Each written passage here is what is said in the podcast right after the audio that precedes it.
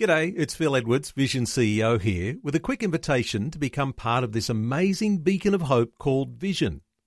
Together we can put our love into action to help people of all kinds build or rebuild their lives on the truth of God. Please consider the part you can play during our upcoming Visionathon appeal, remembering that it's your support that makes Vision possible, including this podcast. Connecting faith to life. Vision. The story. I am not a vindictive person, so I didn't want to say to him, I made a mistake, it's all wrong, this marriage shouldn't have happened. But I had started to keep a journal. Uh, unbeknown to me, Stephen was actually reading my journal and knowing what was going on inside my head. So he talked to me about this journal that he had been reading. And it was at that moment in that evening that we became very real to each other and very honest with each other. And it all just changed. G'day, I'm Jimmy Colfax. Welcome to The Story. A surprising one to start off today. Jo Hood is the founder of the very successful ministry, Mainly Music. And so one would not have expected to hear about the challenges that she and her husband faced in their marriage. They've written about the revival of their relationship in a book called Love Happened 20 Years, One Month, and One Day After the Wedding. Here's Karen Hunt chatting with Jo Hood, founder of Mainly Music. Welcome to the program and give us a little bit of a background of where you grew up and what life was like as a young'un for you. Sure. Well, I was raised in Auckland, New Zealand. I was the eldest of three children, so um, I have a brother and a younger sister. I attended church back then. I went to school and then to a business course for a year and then took on a personal assistant role in a very small not-for-profit organisation in the Christian community. Um, it was a promotional company as well as an insurance company. So I was a bit of a jack of all trades. It was the best training ground for me. And then life happened really, and I got married and had two children, and we moved over here to Australia six and a half years ago. So, Jo, give us an idea about your faith journey. Was there a moment in your life as a teenager, as a young person, when you decidedly gave your heart to Christ? Yes, when I was 13, we had a uh, it was an evening church service, and God had really been stirring me leading up to that evening. And I was at the service, and the guy gave the call, and I stood up and made the decision and was baptized when I was about 13, 13 14, sometime around then. You decided to follow Jesus. No looking back, eh? Absolutely. Jo, let's talk about mainly music. What a fantastic program for, for young kids. How did it all start? As the founder of the program right across Australia and internationally, tell us where did it all begin? Well, I used to take uh, our daughter, Rebecca, to a music program that was in a local community hall. And the nature of that community program was going to change, and having a music background, a passion for families, and a passion for what the church has to offer families.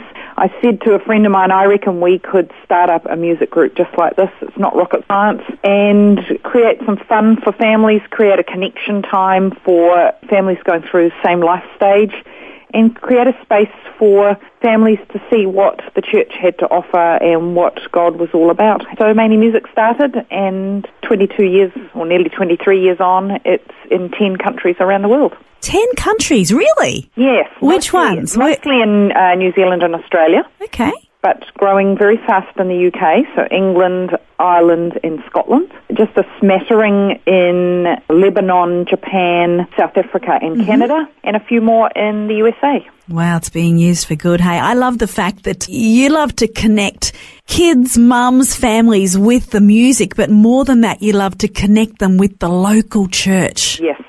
And is Definitely. that is that a voluntary basis? Yes, the teams are run by uh, a group of dedicated volunteers who are part of the local church, who are keen to care for families, encourage families, provide support when life gets a bit tough and uh, there to be the cheerleaders on the sidelines saying, You're great, parenting is wonderful, mm. you're doing a good job. Fantastic. And I know you said so 22 years ago this began, but your little booklet in my hand says, Love Happened.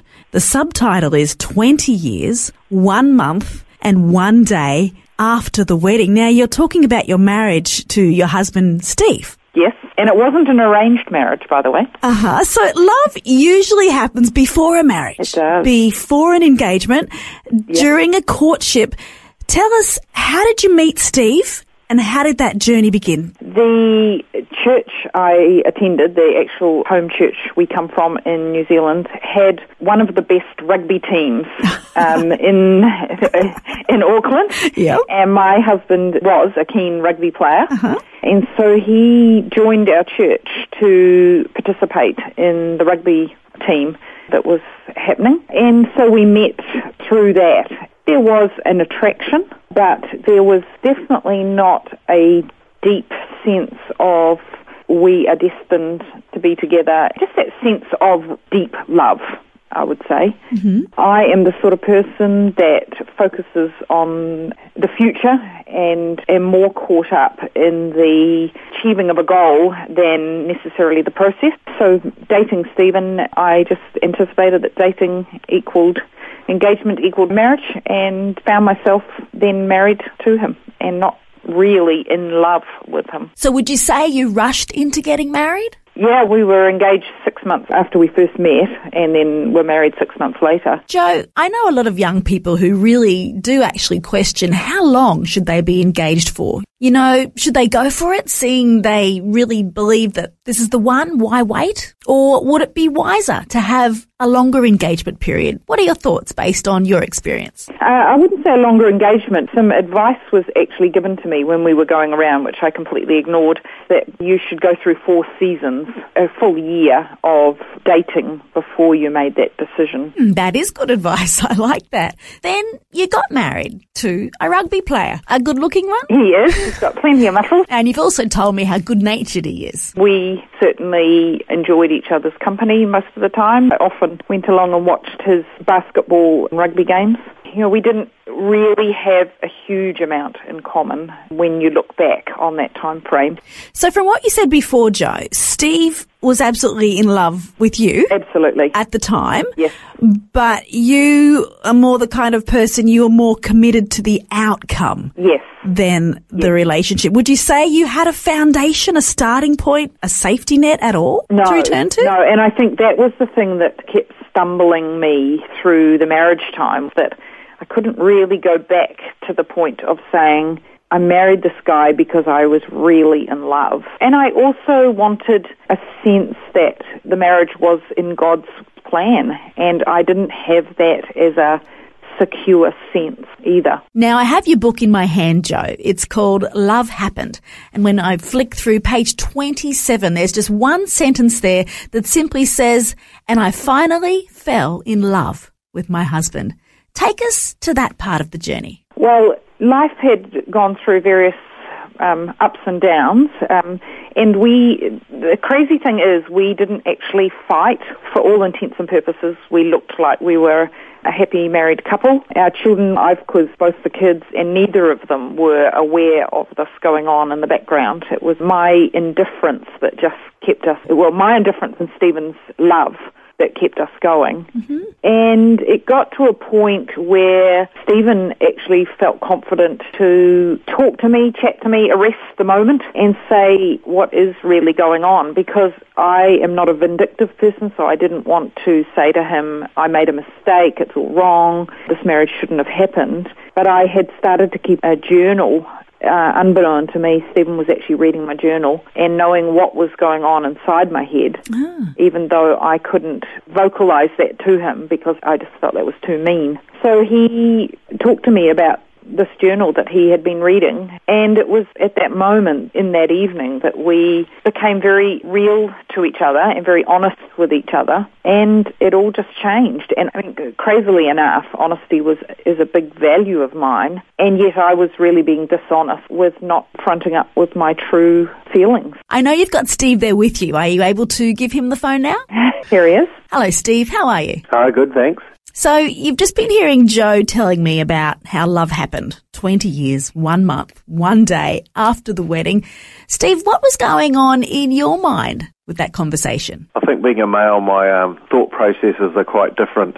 I looked at her and thought she was all right, and we talked, and probably from her point of view, she hadn't had many boyfriends, whereas from my point of view, I'd had a few girlfriends. So I thought that it was love, whereas from her point of view, it was probably more, he's all right, this is a bit different to me, it must be love. Hmm. So after that defining moment in your relationship, what kind of changes actually began to take place? Probably I was at the start of a new part of my life where I'd just got a permanent job after a long injury where I was off work for years and it was quite a life threatening thing. And so after getting the job, I felt more independent. So it meant that I had, um, if something did happen and if we did break up, because we couldn't keep on going on for years and years, so it meant that something had to change. And it was just at that moment that I talked and she listened and we both accepted each other for what it was. Steve, tell us about your family upbringing compared to Jo's and why you both decided to write this book. I'd come up in a family where it was a broken marriage, and so we accepted whatever was as children, whereas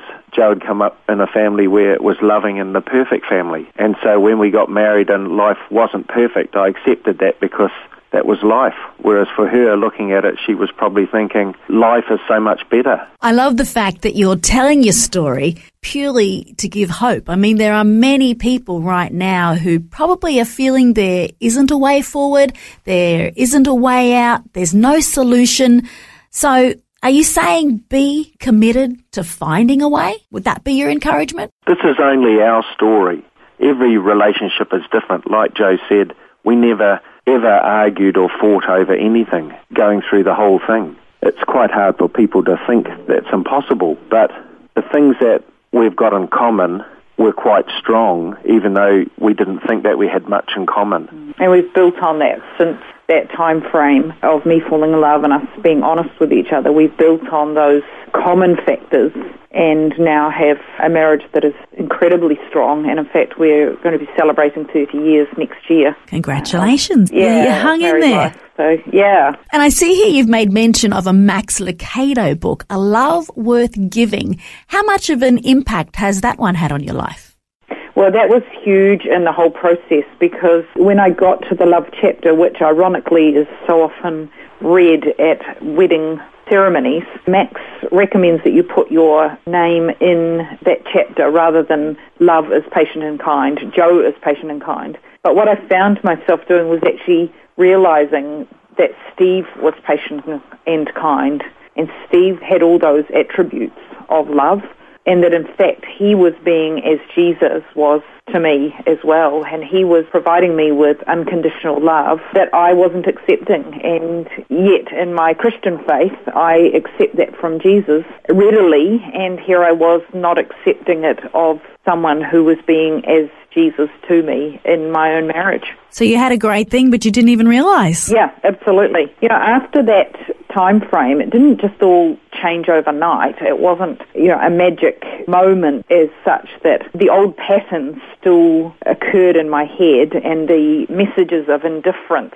still continued. And I think that, that when you are committed to finding a way ahead, you actually have to also be committed to making those changes inside your head, changes to the behavior, changes to the voices in your head, changes to the things that come out of your mouth, and changes to the way you actually process your thoughts about a person or about a situation. And that's where true forgiveness comes in. Your main encouragement is one, be committed to finding a solution, Yes. a better way. Two, get a friend involved. Yes. Someone who can be impartial, someone to uh, really share your journey and encourage you. And three, put time in to your marriage. Do you want to uh, add anything more to that? to I, I uh, think for those people who are listening who also don't have a God connection, be committed to finding who God is and what God is really wanting to offer you because that is a huge part for us of the total journey as well. And change. Be prepared the whole time Jo was praying for me to change, for God to change me. Mm-hmm. Whereas really she came to the realization that maybe she had to change more than what she thought. Steve, Jo, thanks so much for your time and honesty. Thank you. Thank you.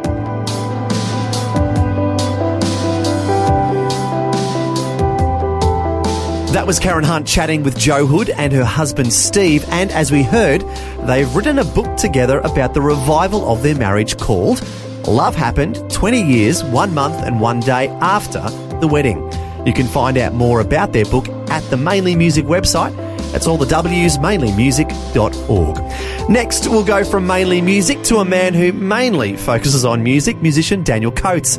He'll share about his marriage to Rosarmi from Venezuela, the challenges they've faced in Brazil, and of course, his music. That and more when we return. If this program has highlighted something you'd like prayer for, we'd love to pray for you.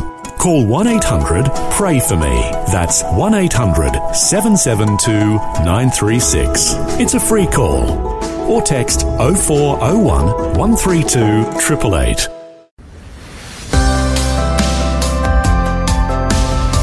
Hi, I'm Jimmy Colfax. Welcome back to the story.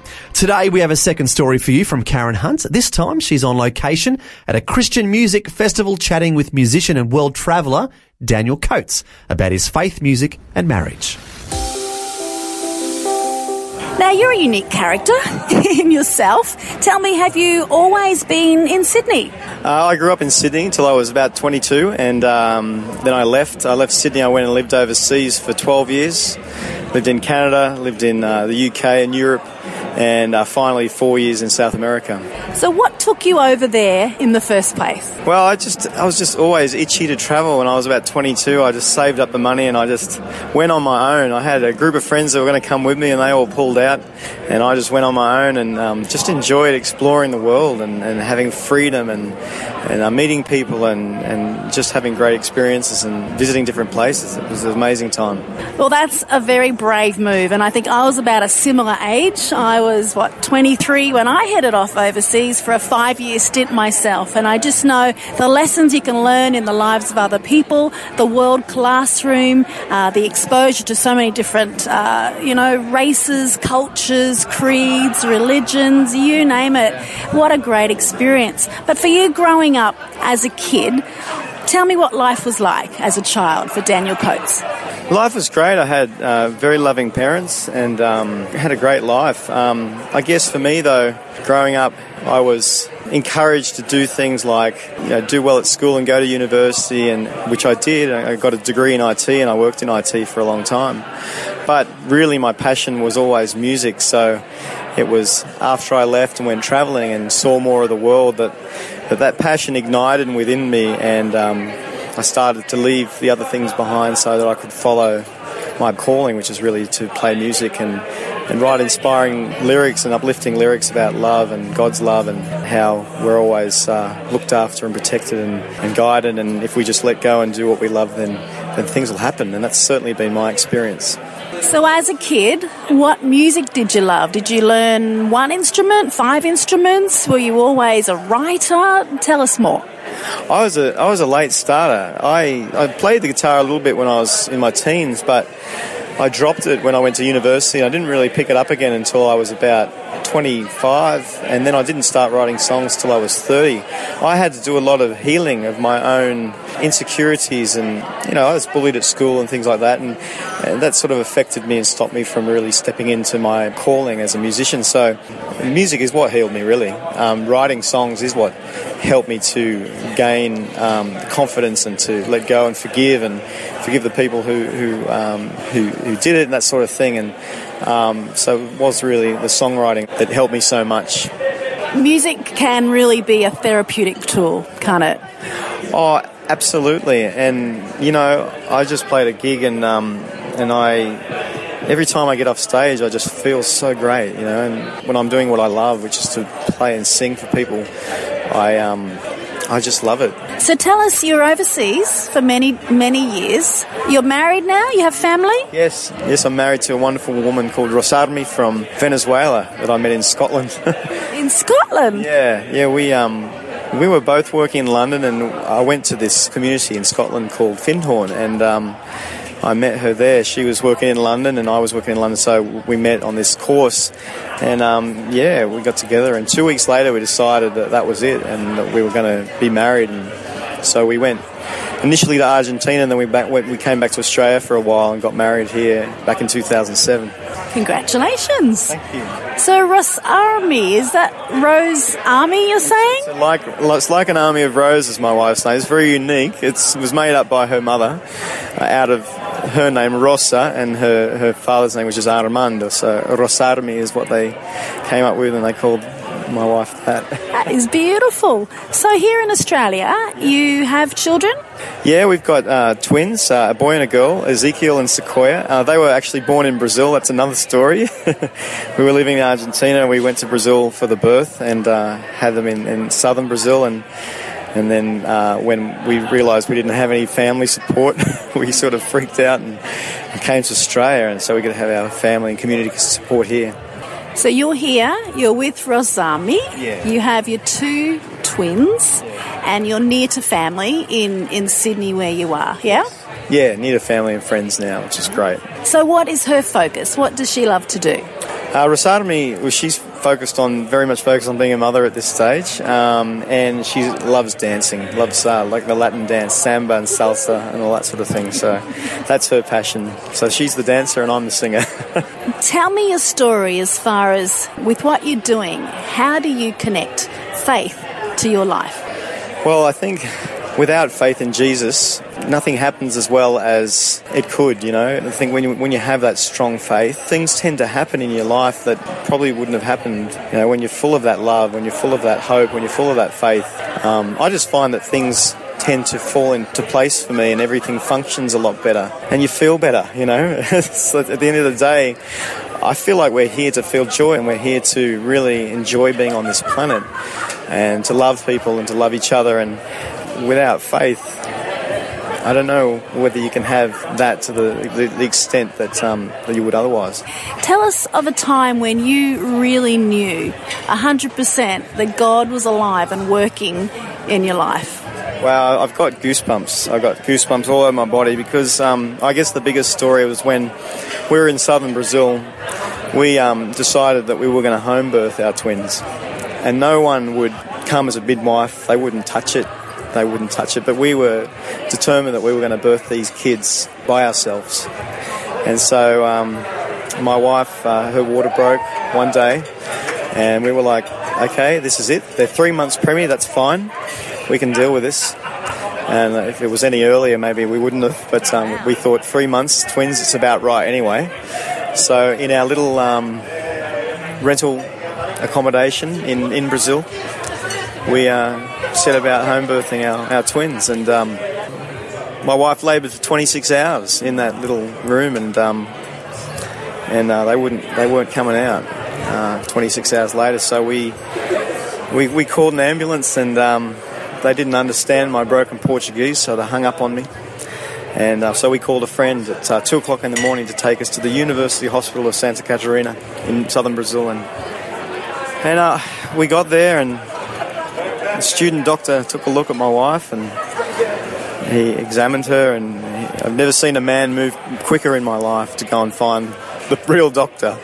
And they got her into emergency C-section very quickly, and um, they got my twins out, and we found out later that they were uh, they were seven weeks preemie actually. All the uh, ultrasounds were wrong, and if they had been born at home, um, at least my daughter probably wouldn't have made it, and my son may not have made it either. So. You know, they, they came out and they, they were fine. My daughter had a few complications with uh, her lungs and things, but that wasn't too big of an issue. But all through that, I just felt the love of God and the love of Jesus through that whole situation. And even though people say we were crazy for what we did, I just felt I knew that the presence of God was there, and I knew that we were we were okay, and I knew that the kids were going to be okay, and I didn't for a second think that they weren't going to be okay. Um, maybe we could have been a little bit more careful, but but it worked out great. And uh, we learned a lot of valuable lessons out of that that you know maybe it is good to have a bit of medical intervention especially if you're having twins and it's it's good to be sensible. And so that was my biggest story with that in terms of in terms of uh, faith in God faith in Jesus Christ because wow we've got two beautiful kids and they're healthy and they're happy and and it worked out you know Thanks so much for your time, Daniel. I've been speaking with Daniel Coates. He's from Suntara Music, based in Sydney. Thanks for sharing your story. God bless, and I wish you well. Thank you, Karen. God bless. That was Karen Hunt chatting with musician Daniel Coates about his very adventurous life, travelling all over the world with his wife Rosarmi and playing music. And before that, we heard from Jo and Steve Hood from New Zealand about the revival of their marriage, which they have written a book about.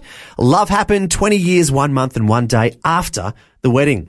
It was great to hear how God has been working in all of their lives, answering prayers in desperate situations and helping heal relations that had grown cold. Wherever we are, God meets us where we are and helps us grow closer to each other and closer to Him. Well, thanks for joining us today for two stories. I'm Jimmy Colfax, encouraging you to share your story with someone you know. Next time on The Story. Because of my own adoption and, and some of the pain around my own adoption and then through the sexual abuse during my childhood etc is uh, really the whole understanding of, of masculine and masculinity in the men's world was very frightening to me. You know i'd always run for the girls parts in plays at school and different things. I was very creative. I was very artistic. So i just sort of in a sense i hid behind a creative bend in some way or other. James grew up in England and had an extremely troubled childhood. He was sexually abused by a teacher and addicted to pornography and alcohol. As a young adult, he lived as a gay man for several years in London until one day he attended a prayer meeting and things began to change. We'll hear his amazing story of transformation next time. The Story. Just another way Vision is connecting faith to life. Before you go, thanks for listening. There's lots more great audio on demand, or you can listen to us live at visionradio.org.au. And remember, Vision is listener supported. Your donation, large or small, will help us continue connecting faith to life for hundreds of thousands of people across Australia and around the world. Learn more or donate today at visionradio.org.au.